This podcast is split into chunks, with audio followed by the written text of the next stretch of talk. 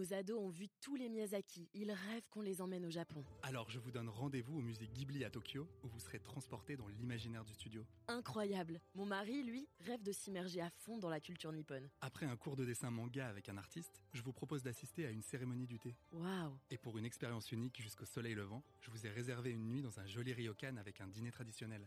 Je nous y vois déjà. Avec Marco Vasco, ne rêvez plus, vivez votre voyage l'esprit libre. Au rendez-vous sur marcovasco.fr pour imaginer votre prochain voyage sur mesure.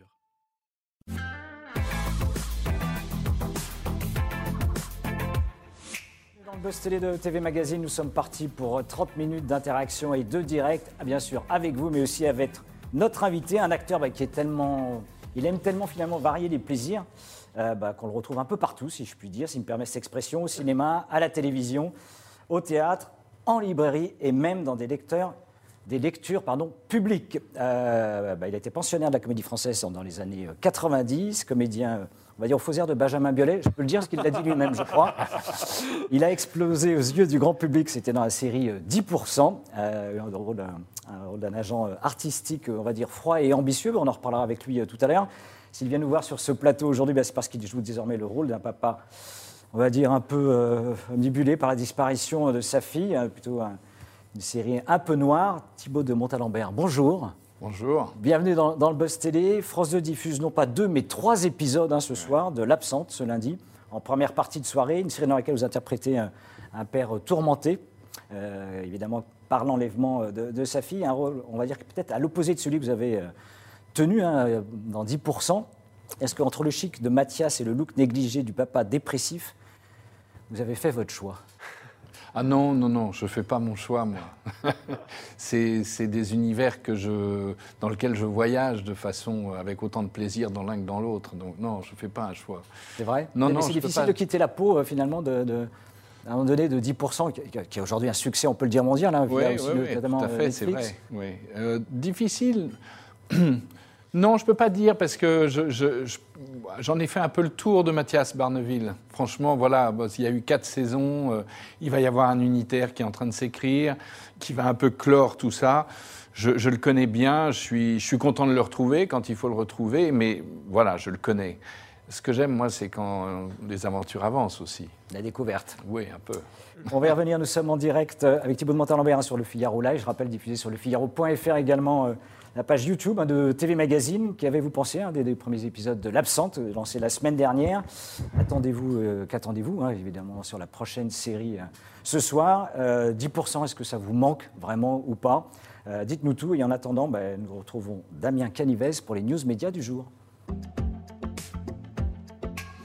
Damien, bonjour. Bonjour Philippe, bonjour Thibault. Bonjour. Tradition oblige, on commence toujours Bonjour. par les audiences télé, et là on va parler des audiences de samedi soir. Eh bien, c'est le service public, Thibaut, qui arrive en tête des audiences. C'est France 3, grâce à la fiction Les mystères de l'école de la gendarmerie. Olivier Citruc et Sarah Mortensen ont rassemblé 4,4 millions de curieux, soit 23,5% de part d'audience, qui est un score très bon, puisque euh, 600 000 téléspectateurs plus bas. On retrouve TF1, euh, qui poursuivait euh, la saison All-Star de The Voice. Les auditions à l'aveugle enregistrent un score en nette hein, il faut le souligner, euh, sur une semaine. Euh, M6 atteint la troisième marche du podium grâce à la série américaine Dr. Arrow. Et enfin, on termine avec France 2 qui malheureusement s'enlise dans les profondeurs du classement avec The Artist, hein, ce divertissement produit et animé par Nagui qui ne décolle malheureusement pas. 847 000 fidèles seulement, soit 4,8% du public.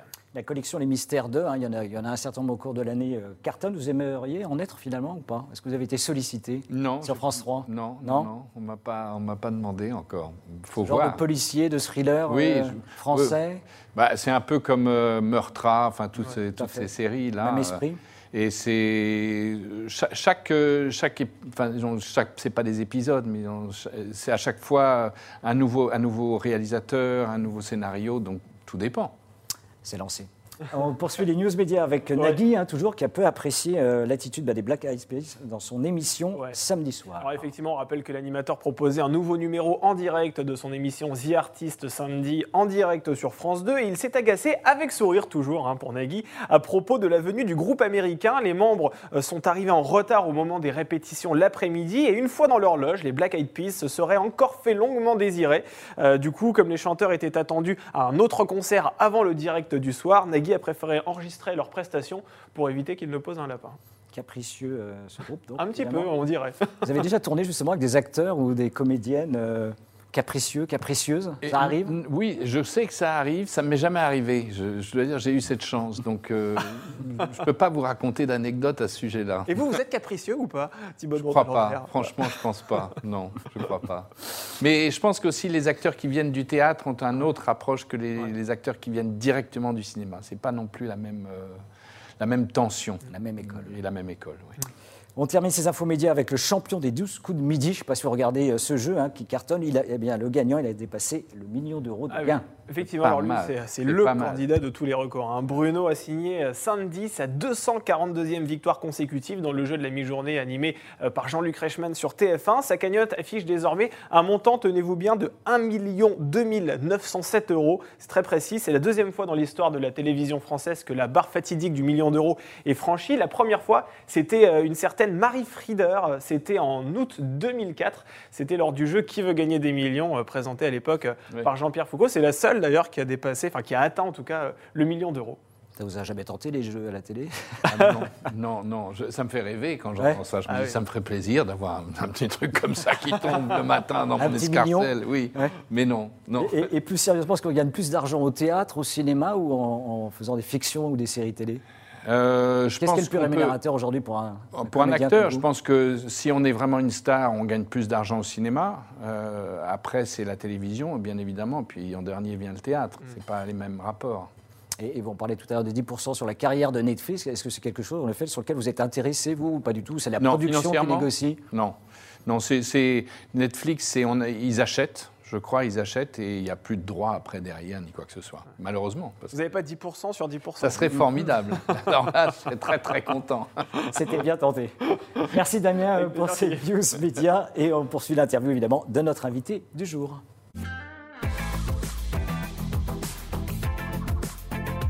Absente, hein, donc le titre de la série France 2 diffuse ce soir avec euh, trois nouveaux épisodes. hein, le, père, euh, le père de Marina, une fillette qui souhaite, euh, qui disparaît euh, soudainement. 11 ans plus tard, une jeune femme victime d'un accident se réveille euh, complètement amnésique. Les tests ADN montrent justement qu'il s'agit de votre enfant qui s'est volatilisé des années euh, plus tôt. Comment le papa que vous jouez va-t-il faire pour mettre des explications sur ce drame qui on va dire, un peu glauque quand même? Oui, oui, complètement. Euh, je pense que ce qui se passe, c'est que quand il retrouve cette, jeune femme, il n'en revient pas, en fait, comme, comme tout le monde. Mais disons que euh, la mère, qui est jouée par, euh, par Clotilde Courreau, elle adhère tout de suite à, à cette À cette proposition et à cette thèse que cette jeune femme, c'est sa fille. Et pour elle, il n'y a pas de question, il faut qu'elle revienne à la maison le plus vite possible, etc. Lui est, est plus dubitatif. Il est plus dubitatif pour plusieurs raisons aussi. C'est que, euh, comme, comme, le dit, euh, comme le dit Marie Denarnaud, qui joue le, commissaire en, charge de l'enquête, elle dit il y a une chose curieuse sur cet homme, il y a une ombre qui, flotte sur lui, il a un pied dans un monde et un pied dans l'autre. Il a un pied de l'autre côté et un pied. Et, voilà, et en fait, ce, cet homme vit avec le fantôme de sa petite fille disparue dix ans plus tôt en permanence. Mais quand je dis qu'il vit, c'est-à-dire qu'il lui parle, il la voit, etc. Donc tout d'un coup, se retrouver devant une jeune femme, forcément dix ans plus tard, une jeune femme qui n'est plus la petite fille qu'il a connue, il y a un truc comme ça où il se dit, mais est-ce que c'est vraiment elle? Alors il y a les tests ADN qui disent que oui, mais dans, son- dans ses tripes, il y a quelque chose qui lui dit, Hum, bon, c'est pas... Mais peu importe, il va se servir en tout cas de cette jeune femme pour essayer de comprendre ce qui s'est passé, peut-être trouver celui qui a, ré- qui a- qui a fait ça et, et plus si affinité. Com- Comment on se, se met dans la peau et on se prépare à un tel personnage qui est, qui est quand même euh, particulier? Oui, ben, c'est-à-dire que c'est.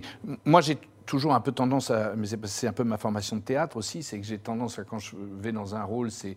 J'amasse le plus de renseignements possible, de matériel possible. Donc de la documentation de la documentation, je vais, je vais regarder des films, je vais lire des bouquins, je vais aller voir des photos, j'écoute des musiques, je me fais des playlists aussi par personnage qui me permettent de rentrer dans, dans l'univers. Et l'histoire de faits divers? Les histoires de faits divers aussi. aussi. euh, et puis, bon, je suis tombé sur le livre de- du, du père d'Estelle Mouzin qui était euh, cherché. euh, c'est- c'est trouvé Estelle ou c'est cherché Estelle? J'ai un, j'ai un trou. Qui est un, un livre totalement bouleversant, petit, assez petit, où il raconte ce par quoi il est passé. Pas tellement les faits, mais c'est vraiment ce par quoi il est passé. Donc c'est un document sur, sur ce qu'on peut vivre quand on est confronté à, à une chose aussi vertigineuse que ça. Et j'avais ce livre sur moi euh, pendant tout le tournage, parce que j'aurais pu l'écrire, enfin mon personnage aurait pu complètement l'écrire. Ça m'a beaucoup, beaucoup apporté, ouais. Damien, une première question ou réaction des internautes Nous sommes en direct sur la page YouTube de TV Magazine et sur le Figaro.fr. Vous pouvez poser euh, toutes vos questions à Thibaut de Montalembert. On salue Thibaut, euh, justement, qui est avec nous, mais lui, cette fois-ci, c'est Thibaut Grégor, hein, pas Thibaut de Montalembert, qui est avec nous. on va prendre une question d'Olivier sur Twitter qui aimerait savoir si cette fiction s'inspire de faits réels. Non, non, non, et c'est euh, d'ailleurs c'est étonnant parce que c'est une fiction qui a été écrite par Delinda Jacobs, qui est, qui, donc la scénariste, euh, qui l'a écrite seule, ce qui est assez rare en fait, parce que dans les fictions en général, ils sont plusieurs scénaristes, surtout dans les séries. 10% ils étaient 7, euh, Fanny Herrero qui, qui chapeautait tout ça. Mais enfin, et là, elle l'a écrite toute seule, et c'est vraiment écrit comme un roman. C'est-à-dire qu'on sent que c'est quelque chose qui se développe de façon interne et assez homogène. Mais non, c'est pas, ça vient pas d'un fait divers. Pourtant, il y a une analogie avec l'affaire Natacha Kampusch qui a été notamment euh, relayée aussi dans, la presse avant la sortie de, de, votre, de votre fiction. On peut dire que euh, voilà, c'est quand même euh, le parallèle. Ça y fait penser. Oui, ça y fait penser. Après, Natacha Kampusch, elle est restée quand même enfermée, plus, enfermée, oui, enfermée bien sûr. À, quelques kilomètres de chez ses parents en plus. ça, ça c'est fou. La grisaille, des paysages d'une tristesse infinie, la mer agitée, des forêts particulièrement asphyxiantes, des vêtements euh, sombres, souvent la nuit aussi. Est-ce que vous diriez que la Côte d'Opale est l'un des personnages aussi phares ah, de bah, cette série? Bah oui, complètement. C'est-à-dire qu'il y a eu, euh, alors il y a eu une rencontre entre le metteur en scène Karim Moaret et le chef opérateur Madi Lepar, qui ne se connaissaient pas, qui se sont trouvés et qui ont vraiment, c'est devenu une espèce d'hydre à deux têtes euh, mmh. sur ce film. On a vu ce mariage se faire entre ces deux-là et euh, euh, je dois dire que la lumière et le cadre de, de Madi est, vraiment formidable et donne à voir effectivement toute cette côte d'opale comme un personnage à part entière du, film, je dirais, euh, de par l'atmosphère qui s'en dégage. Mais, c'est aussi parce qu'on est dans une réalisation qui est une réalisation plus cinématographique que télévisuelle, où vraiment euh, euh, Karim nous a laissé jouer je me rappelle certaines euh, matinées où on arrivait sur le plateau et je disais à Karim, bon bah tu vois cette scène par exemple, ça j'ai pas besoin de le dire, je le joue, ça j'ai pas besoin de le dire, je le joue. Il y a toujours un peu ce, truc dans la télévision française de un peu surligner les choses, de les dire et de les redire, comme si on n'avait pas confiance dans la capacité des acteurs à jouer les choses. Et là, tout d'un coup, on se retrouve avec une série où il y a des temps où il y a des silences, où il y a euh, des choses qui parlent par l'image.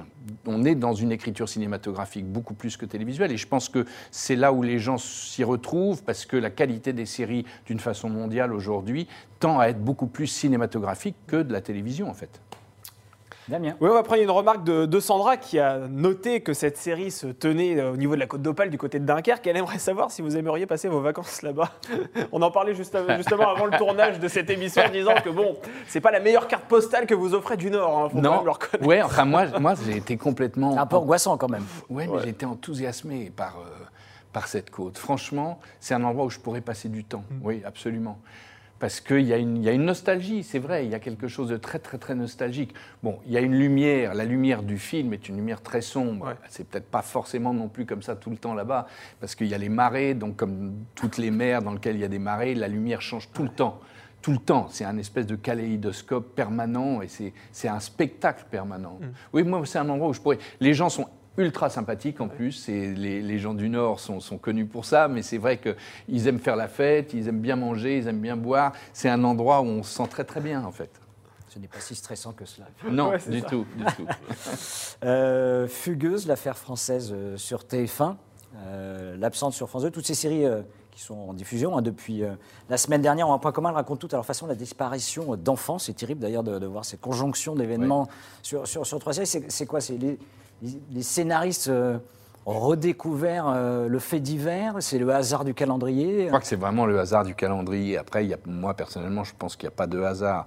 Donc il y a quelque chose qui circule au niveau de l'inconscient des, des, scénaristes. Pourquoi, pourquoi ça à ce moment-là? Je ne pourrais pas vous répondre. Après la sortie justement du, confinement, on retrouve finalement une certaine liberté, moins d'angoisse, moins de stress, moins de pression. Et Oui, Au se replonge dans des, histoires. euh, C'est ça. Enfin, moins de, moins de pression, moins de stress. Je pense qu'on est content d'être déconfiné. Je pense quand même que ce qui nous est tombé sur la tête depuis deux ans, euh, c'est nous fait voir le, le- le- le futur d'une façon pas très forcément réjouissante, quoi. Et vous en avez vous-même euh, souffert? C'est-à-dire d'un travail finalement au ralenti ou au contraire la télévision a permis de continuer Non, à la travailler télévision a permis de travailler parce que franchement, le deuxième confinement, je ne l'ai pas senti. J'étais en tournage là-dessus. Ce qui était étonnant, c'est que bon, la série est très sombre.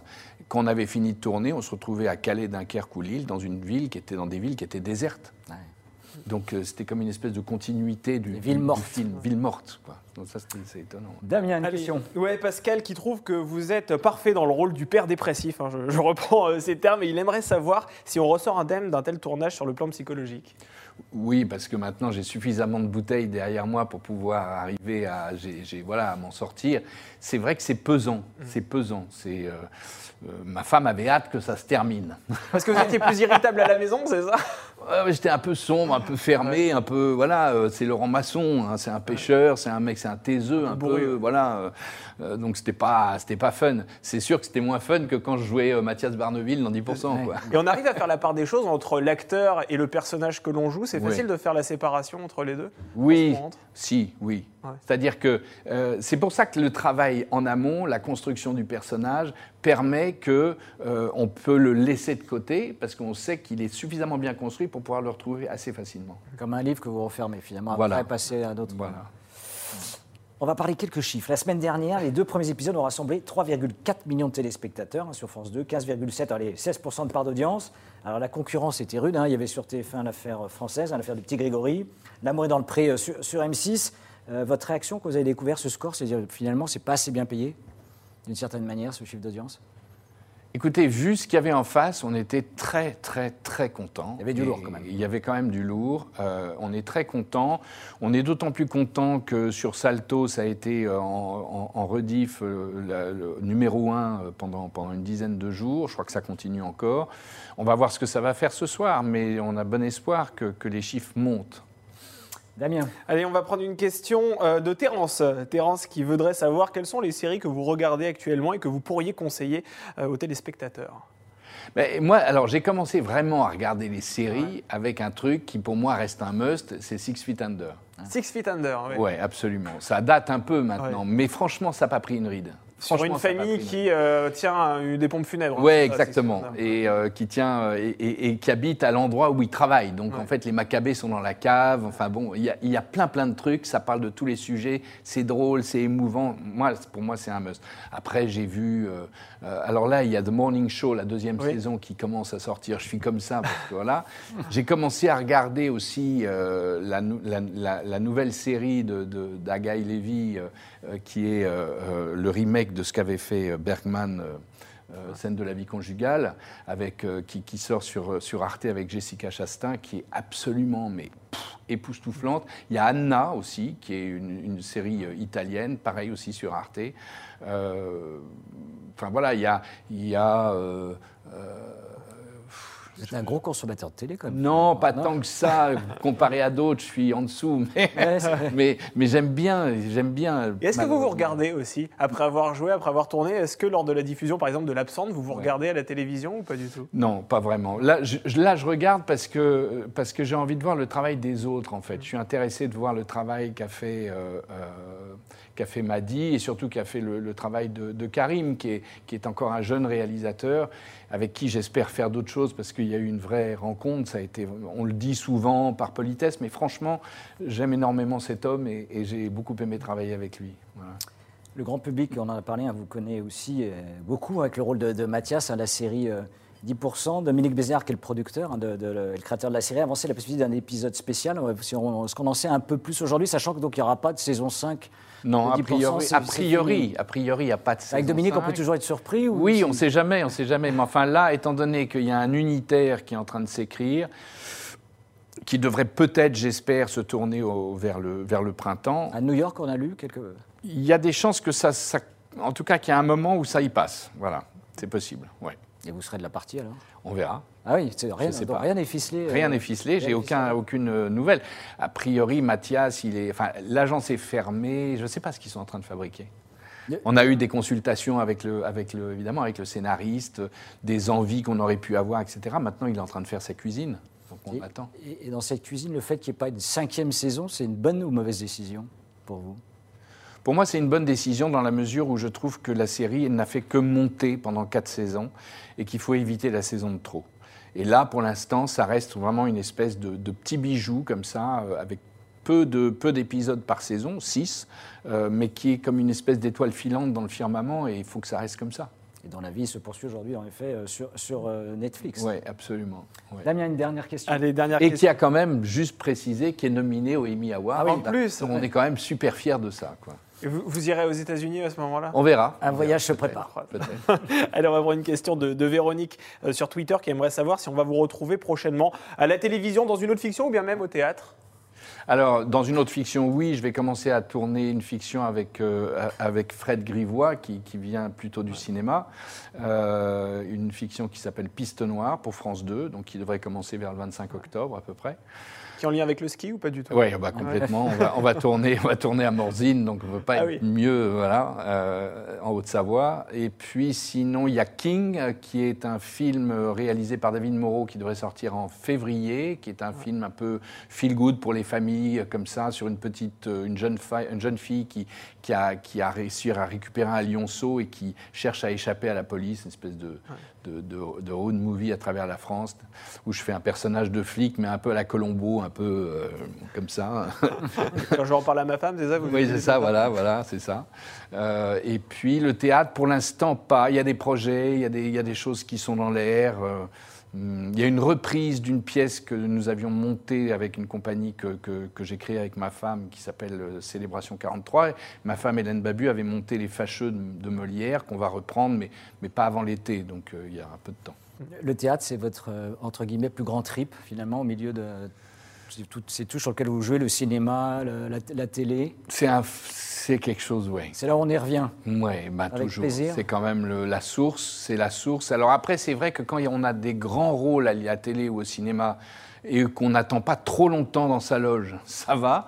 Et puis il peut y avoir des vrais trucs formidables, comme, comme l'absente. Pour moi, ça a été une expérience vraiment, vraiment très très bonne. Euh, mais le théâtre, il y a un truc qui est, ben, c'est charnel, quoi. On est en direct avec eux. C'est- dit. Vous restez encore euh, avec nous hein, pour terminer cet entretien avec une nouvelle rubrique qu'on a lancée à la rentrée qui s'appelle En toute franchise, va falloir l'être. Euh, vous devez répondre évidemment avec le plus de sincérité possible. Évidemment, bien de- évidemment, bien découvrir. évidemment. Le plus beau souvenir de votre carrière. Oh, il y en a tellement des beaux souvenirs. Je pourrais dire que un des plus beaux souvenirs de ma carrière, c'est quand j'ai appris que j'étais reçu à l'école du théâtre des Amandiers chez Patrice Chéreau. J'y croyais pas. Euh, je suis allé à la fin de la journée euh, voir les résultats. Et il y avait un homme qui faisait les 100 pas dans le hall, c'était Chéreau, qui m'a vu arriver et qui m'a dit Mais c'est à heure-ci que tu arrives Bon, ben, on se voit lundi. Génial. C'est comme ça que j'ai su que j'étais pris. Et pour moi, c'était. Voilà. Le Graal. Ouais, un peu, ouais. Alors, à l'inverse, votre pire souvenir dans votre carrière? Quand je suis arrivé à l'école, Ouais, mais ça, c'était l'école d'avant, l'école de la République. non, c'est difficile à dire, je ne sais pas vraiment. J'ai une, une bonne nature, j'essaye toujours de trouver ce que je peux sortir des choses. Peux- il y a toujours, il y a toujours un- un quelque chose à sortir d'une d'une expérience, même, même quand elle n'est pas très bonne. Donc j'ai- et puis j'ai tendance à oublier aussi. J'ai pas vraiment de. de mauvais souvenirs à proprement dit. Non, non. C'est dit. Euh, quand vous entrez sur scène ou sur un tournage, c'est quoi? Vous avez une manie, un tic, un toc, un doudou, éventuellement? Euh, ouais, j'ai un doudou, c'est mon harmonica. Ah, Et c'est- j'en joue un peu tout le temps, mais c'est vrai que j'en joue beaucoup plus quand je suis en train de travailler. Ça libère le stress? Ouais, je sais pas. Je sais pas, il y a un truc. Et J'écoute beaucoup de musique en général et beaucoup plus encore quand je travaille. Et c'est une façon, euh, en attendant qu'on m'appelle sur le plateau ou quoi, de ouais, sans doute de me, de me détendre. ouais. Mm. Ouais. est-ce que vous avez un mentor? Un mentor? Ouais. J'en ai plusieurs. Mais actuel, vous voulez Oui, dire ou- actuellement, ouais. En, en tant qu'acteur, est-ce que vous avez voilà, vraiment une référence, un idole euh, dans votre tête? J'en ai plein, mais ils sont plus de ce monde déjà. Ouais. Euh, Il y avait Jouvet, pour moi, ça a été un maître absolu, vraiment. C'est-à-dire que je- à travers les bouquins qu'il a écrits, à travers son jeu, tout ça. Euh, Chéreau a été un mentor. Bon, il n'est plus là non plus. Euh, plus qu'un maître d'ailleurs, parce que c'était pas un maître, mais c'était vraiment voilà quelqu'un qui m'a énormément appris et, même qui m'a appris après sa mort. C'est-à-dire mm. après j'ai repensé, relu des choses, etc. Je me suis un vrai guide. Oui, c'est ça. Aujourd'hui. Non, je pourrais dire que Daniel Day-Lewis, c'est que j'ai la chance de connaître un petit peu. Euh, c'est vraiment quelqu'un pour lequel j'ai énormément d'admiration artistiquement mm. parlant. Alors justement, si vous pouviez faire renaître une seule personne, ce serait qui? Ah. euh, euh Chéreau? Chéreau Ouais.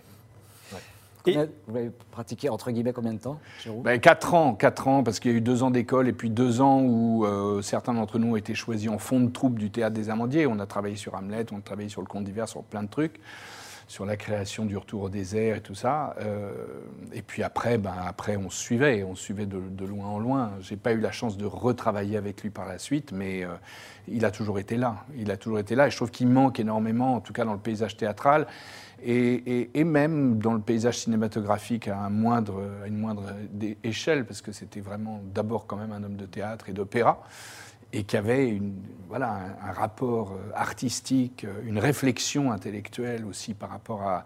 Alors que ce n'était pas un intellectuel, mais il y avait une vraie réflexion. Je trouve qu'il me manque aujourd'hui énormément. Alors vous êtes comédien à la télévision, au cinéma, au théâtre, mais si vous n'aviez pas été comédien, quel autre métier auriez-vous aimé exercer? J'aurais beaucoup aimé être psy. Si Ah oui. Ouais. Bah, c'est pas très éloigné. Hein. Quand on va chercher à jouer un personnage, on va le cuisiner, on va essayer de voir ce qu'il a à l'intérieur. Euh, euh, voilà. Oui, vous, vous, aimez jouer avec les émotions, entre guillemets, même si un psy ne joue pas avec les émotions. Non, non, mais c'est un truc d'empathie aussi vers les autres, vers l'être humain en général. Ce qui m'intéresse, moi, dans ce métier, c'est ça. C'est le rapport, c'est de vous rencontrer vous aujourd'hui, demain d'autres gens, etc. C'est d'être mis en rapport avec des tas de gens. Peut-être parce que j'ai eu une enfance où j'étais assez solitaire, du coup, tout d'un coup, faire du théâtre, c'était rencontrer plein de monde, c'était rencontrer des amis, c'était voilà. Une forme de boulimie euh, Peut-être, oui. Peut-être, ouais. Alors vous savez, on est à quelques mois de l'élection présidentielle, on va se prêter un petit jeu. Si vous êtes le nouveau chef de l'État, imaginons que vous êtes élu, Mon Dieu. la première décision, mesure que vous prenez. Waouh Ça alors. Thibaut de Montalembert, président de la République. C'est très con, mais euh, je pense que c'est pas, pas essentiel. Mais enfin, quand même, je, crois qu'une des premières, euh, ça serait une revisiter un peu la Constitution, ne serait-ce déjà que pour euh, comptabiliser les votes blancs. Oui, c'est vrai, qui sont aujourd'hui pas comptabilisés. Parce que c'est un peu comme l'audimat, ça, les parts de marché. Oui, les parts de marché, mais on ne sait pas le reste. Donc, euh, quand on dit on est élu à 53%, si c'est sur 20% de la population, ça pose quand même une question et un problème, et ça, c'est pas suffisamment. Moi, je trouve que c'est pas honnête, en fait. Mm. Voilà. Allez, une autre question. Qu'est-ce qui vous déplaît le plus dans votre caractère ou dans votre apparence physique? Dans mon apparence physique, j'ai toujours eu un peu d'estomac parce que j'aime bien manger, voilà. Donc, ah. euh, euh, de temps en temps, je regarde les mecs euh, avec des tablettes de chocolat, je me dis, hmm, ça serait peut-être pas mal, mais. mais c'est ce qui vous rend sympathique. Peut-être, peut-être. Et eux ne mangent pas. voilà. J'adore faire la cuisine, c'est un problème, c'est un problème. Le premier confinement a été catastrophique. Et dans mon caractère, dans mon caractère, je peux avoir une certaine raideur parfois un petit peu. Que, euh, Mathias a d'ailleurs. que, que, Mathias a. Donc c'est un, trait de caractère que je connais, je m'en suis servi pour lui. Et voilà, je peux avoir une certaine raideur que, que j'aime pas beaucoup parce que, parce que je trouve que c'est inutile. Et votre plus grande phobie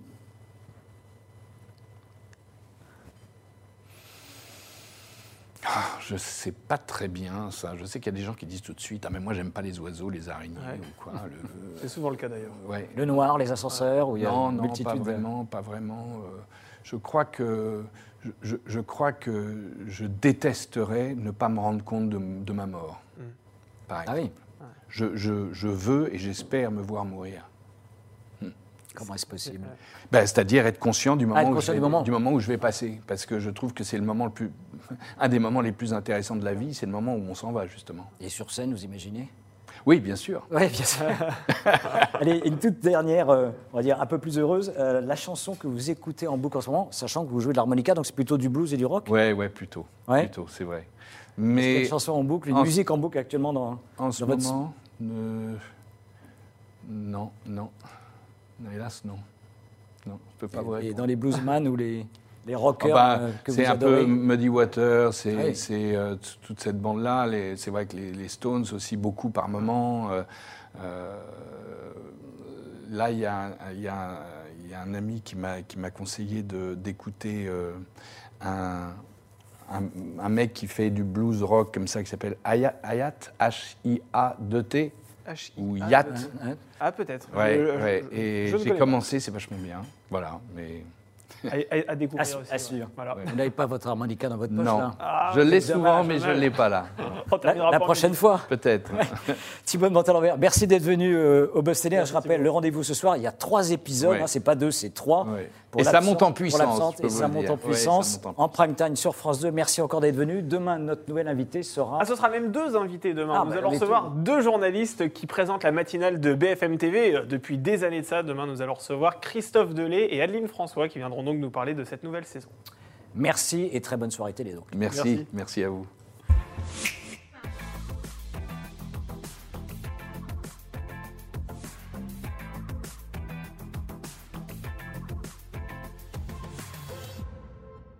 Ados ont vu tous les Miyazaki. Ils rêvent qu'on les emmène au Japon. Alors je vous donne rendez-vous au musée Ghibli à Tokyo, où vous serez transporté dans l'imaginaire du studio. Incroyable. Mon mari, lui, rêve de s'immerger à fond dans la culture nippone. Après un cours de dessin manga avec un artiste, je vous propose d'assister à une cérémonie du thé. Waouh. Et pour une expérience unique jusqu'au soleil levant, je vous ai réservé une nuit dans un joli ryokan avec un dîner traditionnel.